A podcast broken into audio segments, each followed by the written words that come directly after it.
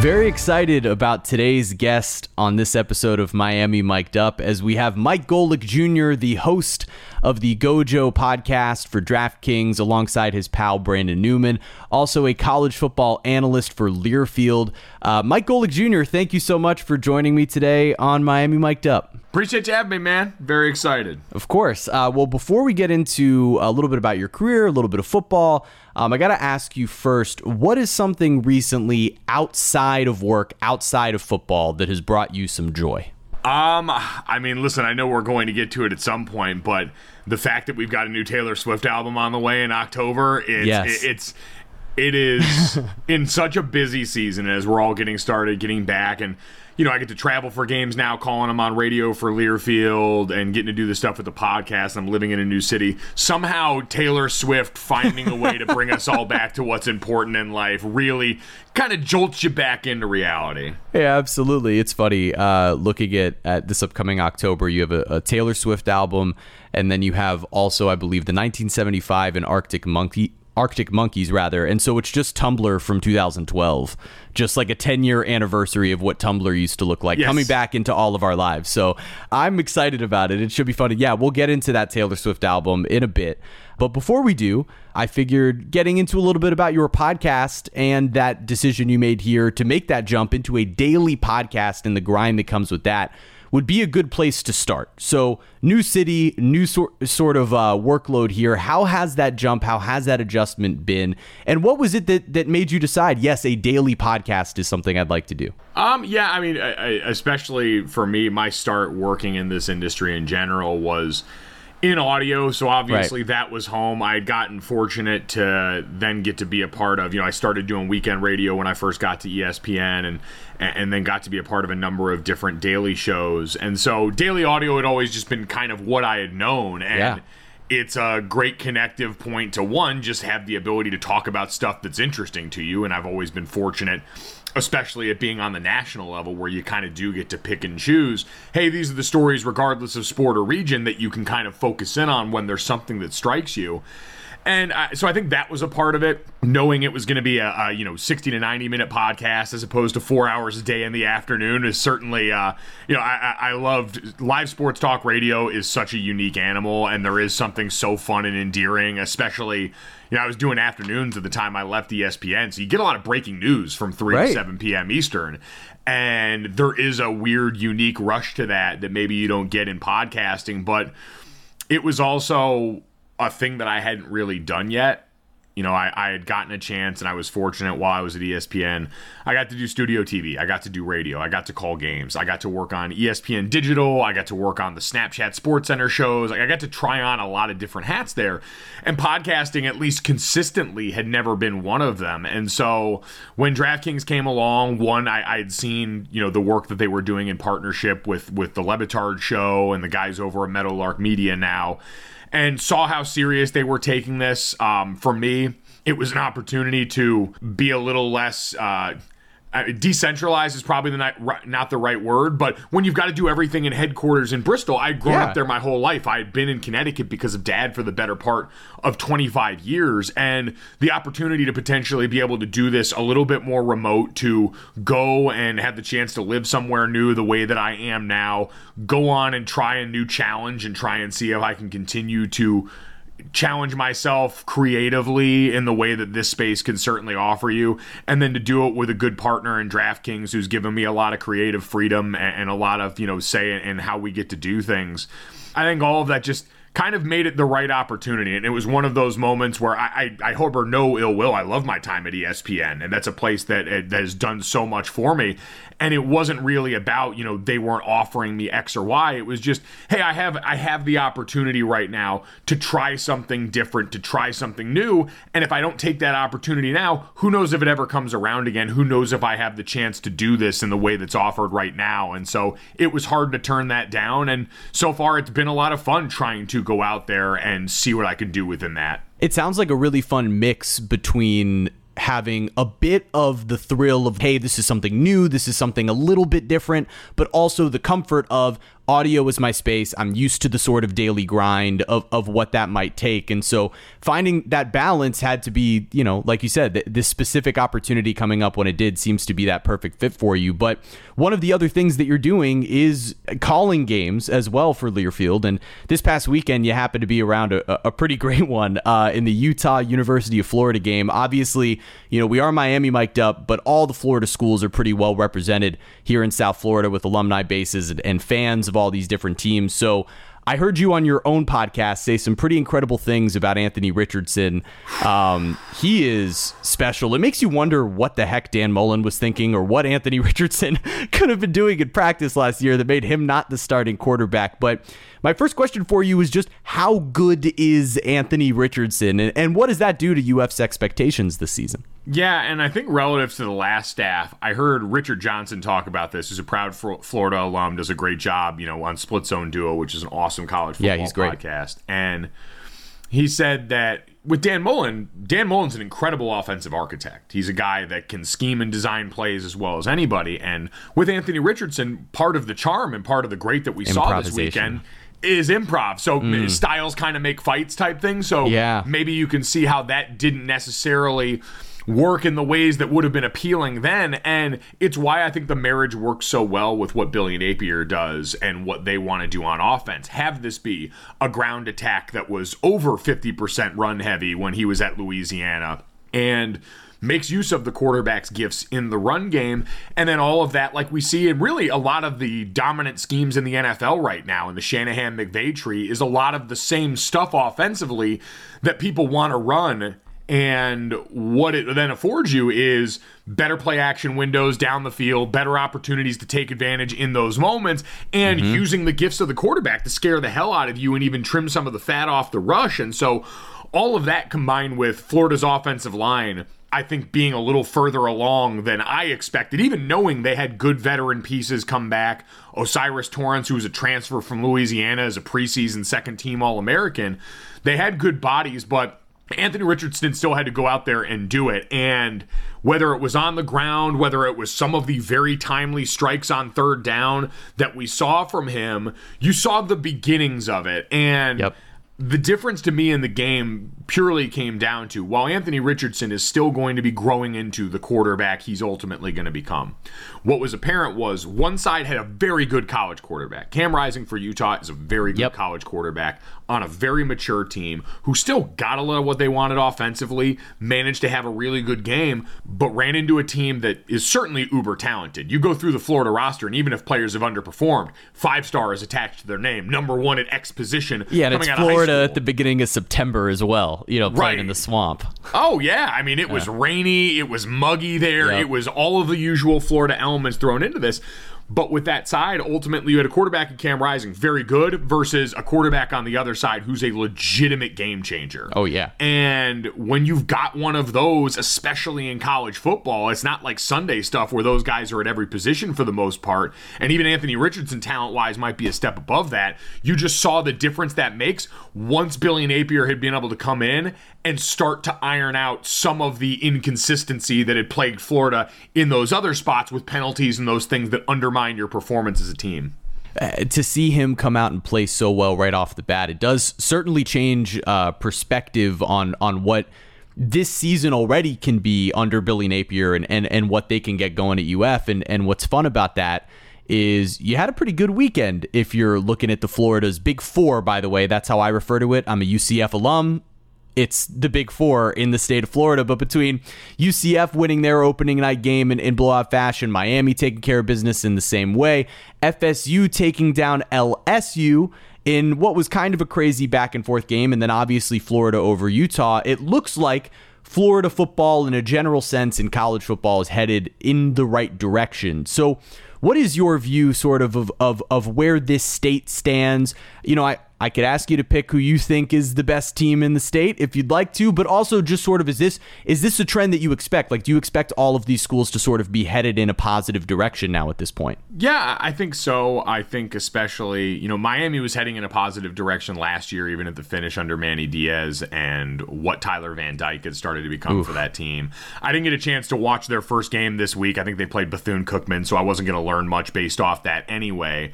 Um, personnel wise, what they're bringing back, I mean, the D line room could be one of the most you know uh, improved units in the country. Akeem Mesidor, who came over from West Virginia, I got to see plenty last year, and the the things that that coaching staff raved about that player should be very exciting for a Miami team that took a step back in that room last year. You had lost so much first round right. draft capital in the seasons prior, and so yeah, I think they're they're all working in the right direction. We know Gus and UCF. It's always going to be some wild stuff down there. It, it's yeah. I think a perfect marriage of coach and a university that invented space. So mm-hmm. it, yeah, it yeah, yeah, yeah, yeah. Uh, you've got out. people literally right now. By the way, as we speak, there are people arguing about who invented invented space because Rice just released space uniforms. So you got yeah. all the UCF uh, UCF people caping for the fact that they you know, invented space. But yes, continuing. Yes, Gus and Gus and UCF is a very good marriage. space wars in college football. God, we it's the best. The weirdest freaking sport. but no, I, I think they are moving in the right direction. Um, I'll I'll hold off another week because I think it's a contest really between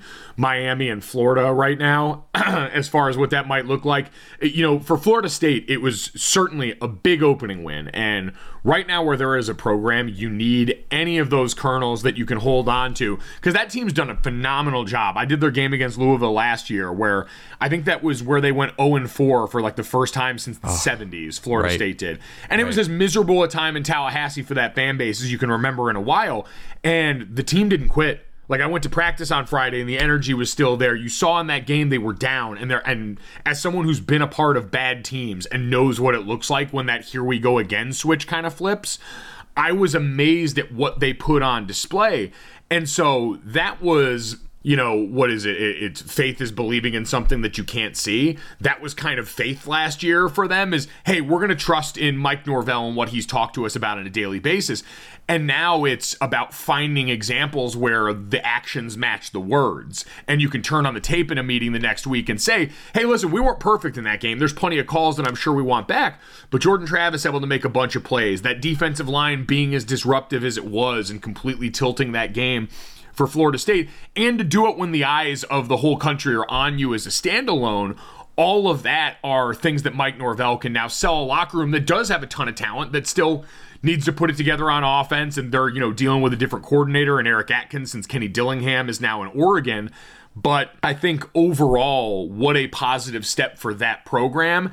It's just when I look at the way the easiest way to claw back in and get into these spots is to do it up front. Right now, that's the advantage Florida has. Is I really think they might have a unit up front that is much better than I gave it credit for, and Kentucky will kind of be a good uh, teller of that tale this week when they get them a lot of really fun barometers throughout the season for all of these different teams. There's there's in their schedules when you look at it a bunch of really good sort of benchmark games. Um, and even you know, unfortunately, I think for for UCF, their out of conference schedule looks weak now that Louisville uh, doesn't seem to be any good after getting romped by Syracuse. But you know, when you when you start looking across the state and you see all of these athletes that are now just all four schools are getting to keep a lot more of those in-state kids than they used to, and hopefully NIL becomes a part of that that that allows that to stay the same way. Um, of the other games from this past weekend, I got three uh, that come to mind for me. We can do a quick comment on any of them. Obviously, there's Ohio State and Notre Dame. Uh, you know, you being the Notre Dame guy, any sort of, uh, uh, you know, maybe moral victories that could be there, albeit I, I don't think that exists much at, at with Notre Dame football. Uh, App State and UNC, which was just one complete end of the spectrum and then uh, Iowa and South Dakota State, which is the other end of the spectrum. So, of, of those three games, which one you want to kind of uh, add something to here? Um, well, I, would say two of them exist together, and one of them is obviously the most associated with me, right? Like sure. the Notre Dame one. Uh, I know people love to do the Notre Dame big game thing. All I'll say is usually the big game thing is at the end of the season. Yeah, and it's a lot more justified when you're a fully formed team that loses the last game of the year. A hundred percent agreed. First game of the season, you've got the ability to correct in a team that's really going to go as far as its young quarterback takes it, and with that guy having that is the first stanza, really good Ohio State defense now getting a whole year to develop. I feel pretty good about what they had the opportunity to do. The irony with that is, I think there's probably more people across the country who so thought that Notre Dame was going to get crushed by Ohio State that will look back at that singular game almost as if it was a victory. When we get enough distance from it and they go, man, I just remember them compete. That was a real close game. So the fact that it's a win or a loss when you're looking at college football playoff down the line it's one of the most inconsequential big game Notre Dame losses that can exist when you look at, at the grand scheme of it. Yeah, I, I think that's that's absolutely right in a lot of ways, and it was their ability to go out and execute a specific game plan. Ohio State's also going to get a lot better. Their offense yeah. looked off. Jackson Smith-Njigba was banged up and, and you know tried to make it work and, and, and wasn't what they wanted him to be in that opening game. So that's all going to get better and correct itself real quick. And that'll be a markedly better team because the defense is fixed. Jim Knowles went and did that thing. Those dudes were playing like their hair. It's it's amazing. We talked about coaches coming in and being able to get an identity to buy in quick. Right. Overnight, linebacker, linebackers looked fast. Defensive line was penetrating and getting upfield and causing problems. So that's that's a lot of the high stuff there. The the Iowa touchdown the Iowa touchdown as a phrase now has to be just solidified forever now. I, I think Jason Kirk lays claim uh-huh. to that one, but it's just trying to explain college football to someone is always a fascinating exercise. And if you could show them from the same weekend, here's a team over here in App State that scored 40 points in a quarter right. to finish this game in a flurry and loses because a guy was so wide open on a two point conversion that everyone involved just couldn't believe it versus this team in Iowa that had as many punts as first downs, I believe, in their first half. Incredible. Their punter on the game had like something like six or seven punts down inside the 20 and they managed to make seven like a blackjack dealer. It was incredible. We have Remarkable. i thought we hit peak iowa at some point last year. This game is it. When you look in the program's history book this will be peak kirk ferentz iowa. Well, well, speaking of, of Jason Kirk, I, I believe on Shutdown Fullcast, he said that he looked back at, I believe there were 60 games in college football in the last like 40 years or so where a team has scored seven points and won the game. And this is the only situation he could find where that team scored seven points, not via the touchdown, via two safeties and a field goal. So really incredible stuff by Iowa, and it, it is incredibly on brand for everything that they do. Um, looking forward, I really want to talk more about your own career, and I want to talk about you know where you're headed with this podcast and everything else there. But it starts sort of back before your career began because obviously your dad is who you mentioned uh, being mike golic being on espn had a ton of success. How important for you when you first decided to get into this business was it to, to, to establish what was unique about yourself? Because you're someone who seems so willing to dive into a number of different topics and really put yourself out there as who you are sort of as the human being so, how important was that to you right from the jump when you were getting into this business? I mean, I think right from the jump, I was just trying to figure out how to do everything the right yeah, way. that's true. You know, right? like it, it, took me a while to kind of figure out how to be whatever being myself was on air for a long time, and mm. I had the good fortune of watching Dad do it. You know, the the 20 year span that he had at the top of you know digital audio or top of audio in general and the top of espn audio like it was just watching him be exactly who I saw at home every day. It was him and Mike Greenberg both being very candid and open about their family lives and making that a part of the show. And so I just kind of grew up in the fishbowl with all of that being normal. Like I joked, it was normal for me to turn on the TV at college and see my dad when I was not, you know, when I was no longer at home seeing him. Right. And those are decidedly abnormal things. So right. It, it, it's just one of those you kind of grow up around that. And so you get used to, all right, this is one way you can do content. There are plenty of of people that do it the other way, where they keep church and state separate, and it, different things can work for different people. But I think in long form audio, especially, you're spending so much time in people's ears that at some point there's got to be a bunch of you in there, or else what's going to bring them to you versus anyone else? You can get information everywhere now we got we got phones and Google and all the stuff that make it really easy to go and find the news and notes.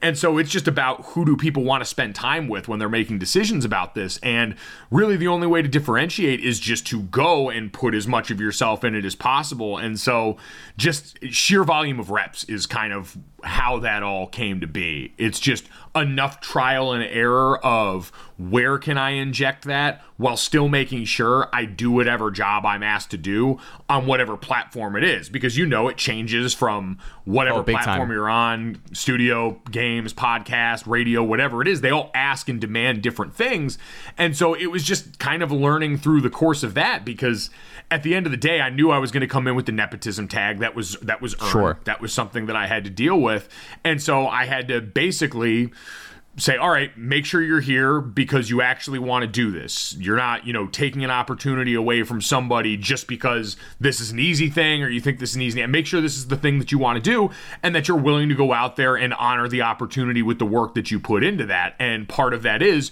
doing it in the way that is most organic and normal to me because at some point, if someone's going to fire me, I'd much rather get fired for doing things my way than trying to be and doing an imitation of somebody else. A thousand percent. You know, you mentioned specifically that when you started, it was just about getting the reps. It was just about making sure you wanted to do it. So, when did you have the realization not only that you wanted to do this, but that you were good at it? Right? Because there does come a point where that switch flips from, okay, I'm here and I'm I'm just treading water and okay, now I'm in sort of command of what it is that I'm doing. Yeah, I mean, I knew I wanted to do this. That was just more of like a No, a, you it- know, a retort. And I, I I had known that for a long time. I uh, I always tell people I knew my dad more as a broadcaster than a football player.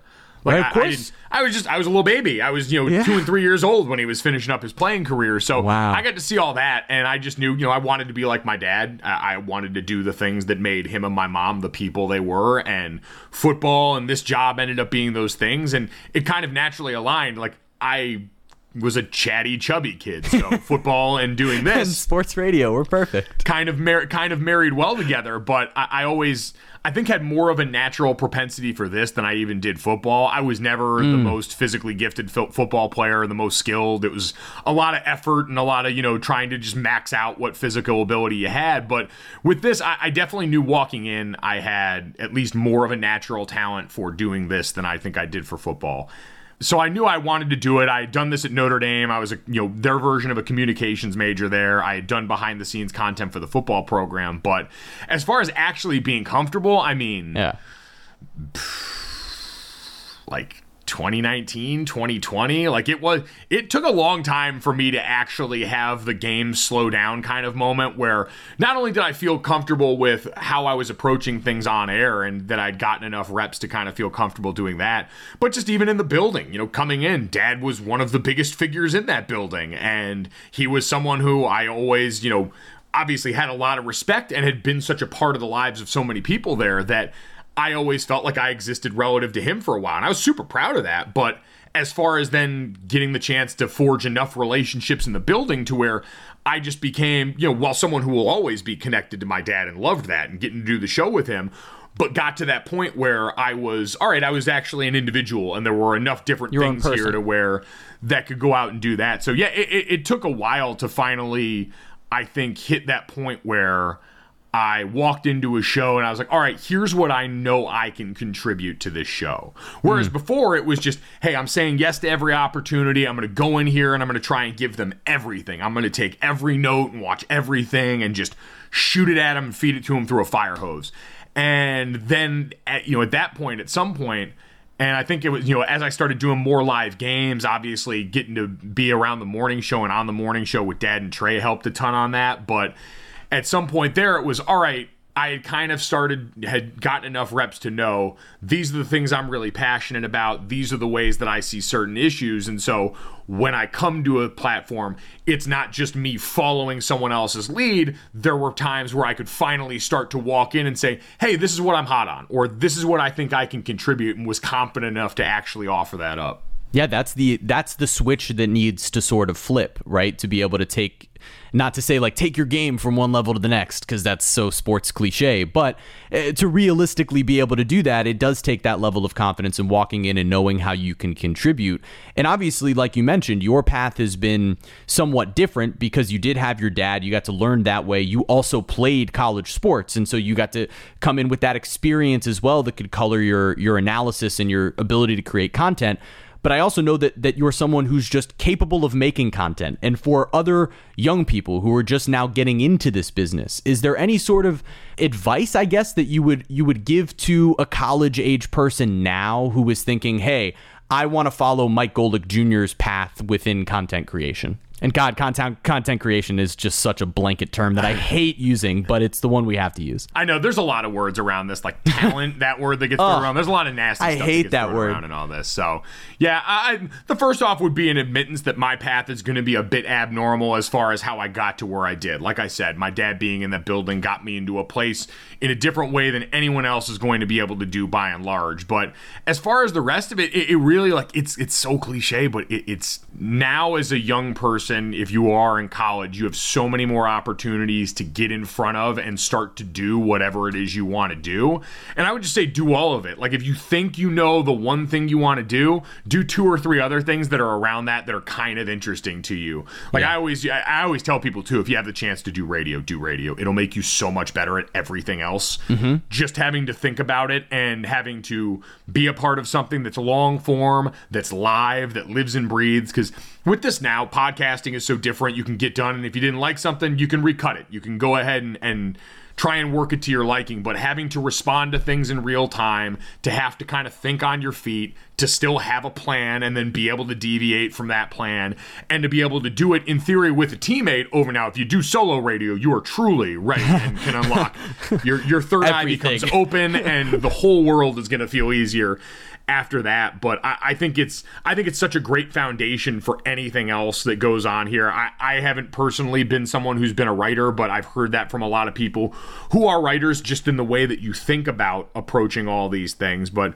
yeah, I, I would say do that, and then just try and use that to figure out you know who being you on air is and what the things you're naturally interested are and try and lead in with that because I just know as a listener I have things that I certainly will tune into a show for. Right. But at the same time, if I just tune in and I hear someone who is super passionate about something and super insightful about something, even if it's not what I came there for, I'm usually pretty willing to stick around and listen if you're selling me with how much you care about this thing. And so I, I, think in general, we spend so much time as an industry trying to figure out, you know, what audiences are listening to, and we've got all these ways to measure and try and figure these things out metric wise, and that is worthwhile. We're trying to serve the greatest amount of people and do all that stuff, but at some point, they're also, as you get going in it and you get that sense of, all right, I kind of know what people are interested in, and I kind of know what people are interested in hearing from me about.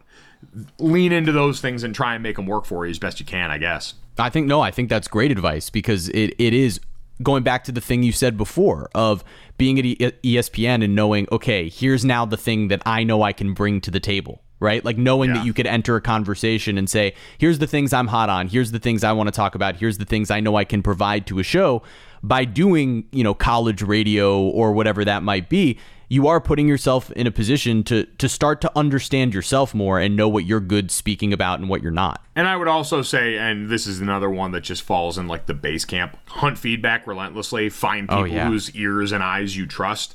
And it's hard at first because everyone's got a job, everyone's got their own stuff. So you're asking people, you know, some places will have people whose job it is to coach up people that are on air or review performance and stuff like that. But if that's not the case, finding someone who is someone you listen to and enjoy hearing from, someone who is a producer or a programming coordinator at your studio, and getting them to listen to stuff and give you feedback, and then listening to that. And you're not going to agree with every bit of it, but when it comes to, hey, this is how you structure things, this is how you go about building the bones of whatever platform you're on, and in some cases, how you present information, you got to be willing to take in a lot of that feedback and then go out there and try it out, even when it's not comfortable. So, uh, I, that was the biggest thing that I think being a, a former athlete helped out with is I I always told my bosses, you're never going to legally be allowed to say anything to me as bad as my offensive line coaches.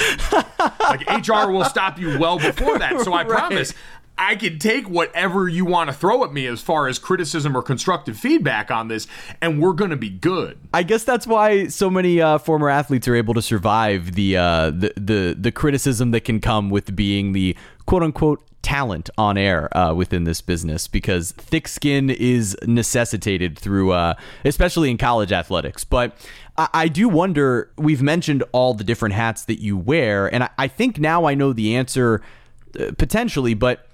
Do you have a favorite role that you get to play within this industry? Because you've played so many of them, right? Whether it's color commentary, podcaster, radio host, studio television, is there a you know, and I know it's it's I don't want to put you in a spot. You're currently doing the podcast thing every day, yeah. but is there a role that sort of stands out as when this is at its best, it's my favorite thing to do? Um, at its best, calling games is the coolest thing to do. Mm. It, it, just it, like, and I I love like the reason I love getting to do the podcast every day is because it's a relationship thing. After you do this for a long enough time, you really get to spend time with people. And that was why the morning show was so cool. People woke up and put us on and sat with us in their kitchen or while they were working out or while they were getting ready. And that's an honor to to it's awesome. get to spend that kind of time with people in those intimate moments. And I value those relationships so much. But as far as the rush mm calling games is the only thing that gets you close to and i always tell this to guys that are former players that are just getting in on this it's the closest preparation wise you'll have to going out and getting ready to play a game. I get to watch tape all week.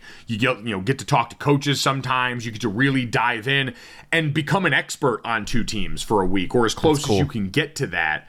Because for the rest of this i'm a generalist. I get to know a, a little bit about a lot of things and try and use my background to have an opinion about them where i think i can lend you know lend a couple of words for this, it's a sport that I got to play at a high level and know pretty well and it's getting a chance to get to know those teams really well. And then you get to go out and you get to be part of not only a live event all the cool stuff that was cool about radio applies there right. but you've got the crowd there. You've got this living breathing thing in the middle of it that you can walk in with a plan. I mean college football is the thing and football in general calling live sports in general where you prepare the most to use the least amount of what you've actually prepared because ultimately they're going to decide. We're just here to right. you know put some clever things around the action in the field that's ultimately going to decide whether this game broadcast is good or not. But when that's good, and this last weekend was one of those examples with Utah and Florida, when that's good, it's as good as it gets because it's exciting. You get to think critically about what you would do in these situations,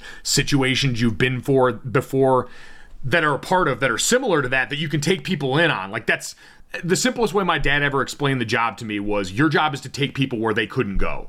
So mm. if people could never make it into a D1 locker room or down onto a field for that, or in dad's case, nine years in an NFL career, you got to take them inside those moments where it's appropriate. And so much of sports commentary has evolved to a really good place where now we lend more credence to all the data that we have. We are creating smarter football analysis and fans as we go along here. And that's true for a lot of sports but there's also always, I think, going to be room for the storytelling where it's appropriate, especially in a sport that's as violent and chaotic as football, that has so many of these strange moments that are unique to this sport. And so to get and kind of relive those as I go through. And there's some games where I'll remember stuff that happened in a game that I played in in college that I hadn't thought about in years so because cool. it was so specific right. to this situation. And so when you get those little moments and that little rush, and oh. you can find a way to make it relevant to the broadcast in a way that hopefully helps whoever's listening understand the situation a little bit more or enjoy it or they walk out with something that they can tell someone else that's that's the coolest part about that and that's why I think it's just hard to top a live event like that. It's cool because the motivating I don't know whether it's the pathos or the ethos because I'm not smart enough to understand it, but yeah. the motivating element there, the ethics behind it for you seems to be that no matter what it is that you're doing, it's all about human connection, right? Whether it's the podcast and wanting to connect with an audience that now you have on a daily basis, or it's, hey, I'm going to humanize this moment in this football game with my own personal experience with it, and getting to do that in that way in a live environment based off of a play that just happened on a field, it's got to be incredibly thrilling. So for you then, as the generalist, where again, wearing a bunch of different hats, do you have a favorite league or sport specifically to cover outside of football? The one that doesn't come naturally? Is it the NBA, MLB? Like, is there something that sticks out for you um, that's your favorite there? College lacrosse. That was college that was lacrosse. Always, that was always my thing at ESPN. So I grew yeah. up. I, I, was a really bad fourth grade baseball player, and so lacrosse it is. Yeah, I went on the all star the all star circuit um, and had a zero batting average for that And so when they told me about this sport called lacrosse, where I could carry a six foot long stick and hit kids with it in the football offseason, I was like, gang, we're, we're done.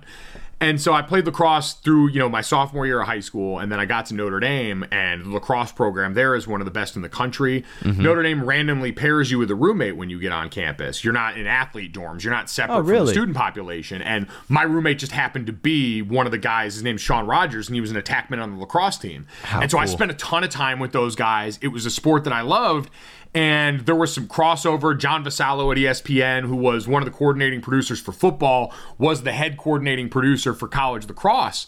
And between him, my friend Heatherly Claggett, who's a producer over there, I bothered them long enough and they went to bat for me enough to get me on some lacrosse games. So I got to be the third guy in a booth and call some college lacrosse games. The little kid in me, I'd grown up, I was a Northeast kid. So I grew up getting to go to Final Four weekend at M&T Bank in Baltimore, at the Lincoln Philadelphia. And so spin that forward last year before I left ESPN, I got to be a part of the halftime coverage at the Final Four when it came to Rentschler in Hartford, where I was living at the time. And so little moments like that in a sport where I'm by no means an expert, I don't have playing experience, but I love it. I'm a huge fan of it. It's one of my favorite parts of every spring is getting to live and die with Notre Dame hmm. lacrosse mm. and let that team influence my mood in a way that's uh, you know not healthy. that's right, of course. but uh, but no, that one was that one was always the most fun, and it was one of those where How cool. it wasn't you know one of those things where you looked at it and said this is motivated by career advancement or anything else. It's just hey, I have the opportunity to do a cool thing with a sport I've liked for a long time, and it was a ton of fun. And you get to whether you're the expert or not, you get to be the expert amongst the rest of the generalists because you cared about lacrosse. Yeah. And that that I'm sure was uh w- was unique to have in your back pocket. Um, well, speaking of these leagues, and then we'll wrap up with Taylor Swift right after this. I promise. I do need some NFL takes from you here. Um, whether it's giving you the opportunity to sort of workshop any opinions you want before you you trickle them out onto the, the, the big airwaves, or to just talk about Tuanon and all of the love that exists down here for Tua Tagovailoa for all sorts of strange reasons. I'm sure you gotta love Mike McDaniel and how offensive line play is like the key to his entire offense, right? Well, I also appreciated that Terron Armstead in his press conference this week, when asked about Tuanon, said that he didn't know anything about Tuanon. Yeah, because okay. as Tuanon will tell you, the first rule of Tuanon is don't say anything about Tuanon. So that's just a heads up play by a veteran player in this league yeah. who understands it the way Terron Armstead Just don't did. acknowledge it.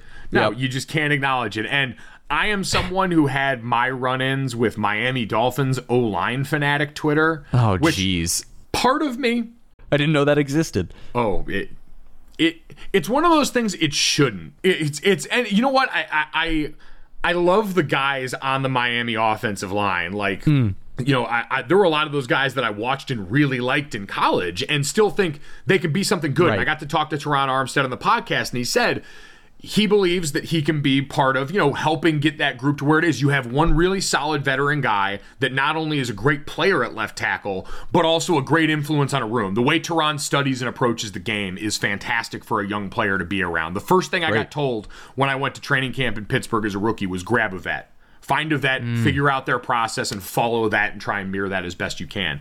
So you've got that in the room, but it was just at the time that Miami Dolphins offensive line was not good. And so many people were talking about Tua as the subject, and that offensive line was not performing up to the standard. And when we pointed that out, myself and others, Everybody lost their minds. Everyone lost their minds. And part of me, again, was super excited that people cared enough about offensive line play to go and wage this very bizarre internet war. But at the same time, being gaslit about a position that, again, there's a lot of smart football fans out there in the public. There are a lot of people who pay way closer attention to the Miami Dolphins on a day to day basis than me. But offensive, offensive line's line one of those spots where I'm like, guys, I, I, I, promise you. I'm pretty sure I, know this one. I, I, can do this. And so yeah over a couple of years, you know, it, it, it kind of got borne out. And I don't take any joy in that because I want to see those players do well. I want to see every offensive lineman do well because it's a hard at times thankless position. But um, yeah, no, that was a weird introduction. So all of a sudden, when Tuanon popped up, I was like, yeah, this makes perfect sense given the fan right. base. Right. Yeah. It's it's uh it's a it's a weird place to be a, a football fan down here uh, for so many reasons. Right. You got Miami Hurricanes fans as well, and that overlap is large but not it, it's not it's not one circle. There's people who exist on the outskirts of both of those fan bases that just make each of them even stranger. Uh, but all right, it's time for us to talk about the thing that I really brought you onto this podcast for, and we'll wrap up here. It's Taylor Swift time. Uh, I listened to your pod with Nora after the announcement of Midnights. Um, I could ask you a hundred different things about Taylor Swift uh, and how wonderful she is, but I guess I don't want to start with your favorite album because that's too basic of a place to go. But when did you when did you first get into Taylor Swift's music? Like what album did sort of send you into this sphere of okay, I love Taylor Swift and were you such an open Taylor Swift fan from day 1? So, I I mean, had always been aware of Taylor Swift, and I just kind of consumed it like general public. But the the album that sticks out, and it's ironic because it was the recent re-release, was Red because I was finishing up college. So I remember 22 okay. came out and okay. I was stomping around to that in bars in South Bend. It's a great party track. Of course, they were going to play that all over con- uh, college campuses. But then I went, and so that was my last fall was 2012 on Notre Dame's campus, and then I went to start training for my pro day out in Scottsdale. The uh, it was Exos is like one of the big box facilities that uh-huh. gets guys ready for the combine. And so I was staying in an apartment out there, and I would drive over to where the facility was every day in the morning, and we would do an early morning session, and after we'd be there all day. And so when I would drive over there in the morning, this was I was renting like a you know I was renting an old pickup truck that didn't have like the aux cord thing and didn't have it didn't have anything. So I would just take my phone and I would put on every morning. I would put it in the cup holder so it would do the reverb yeah, thing. Yeah. And every morning I would drive over to the facility and I would listen to I Knew You Were Trouble. Oh, because this is great. The opening guitar riff yeah. and all that just kind of got me where I wanted to go, and it was such that. a jam. And so that was that was definitely the one that catapulted it because then I like to joke. Me and Taylor are the same age. Like I was a 1989 mm. baby, and so I've always felt like we have lived these parallel lives because when she moves to New York when 1989 comes out, she's living in this wonderful New York experience. I was living in a Holiday Inn Express in Staten Island playing minor league football. So basically the same, same life thing. experience. totally just a couple of young kids moving to New York trying to make it happen. But no, from there on out, then it became right. started to become and grow more and more and, and you got through, you know,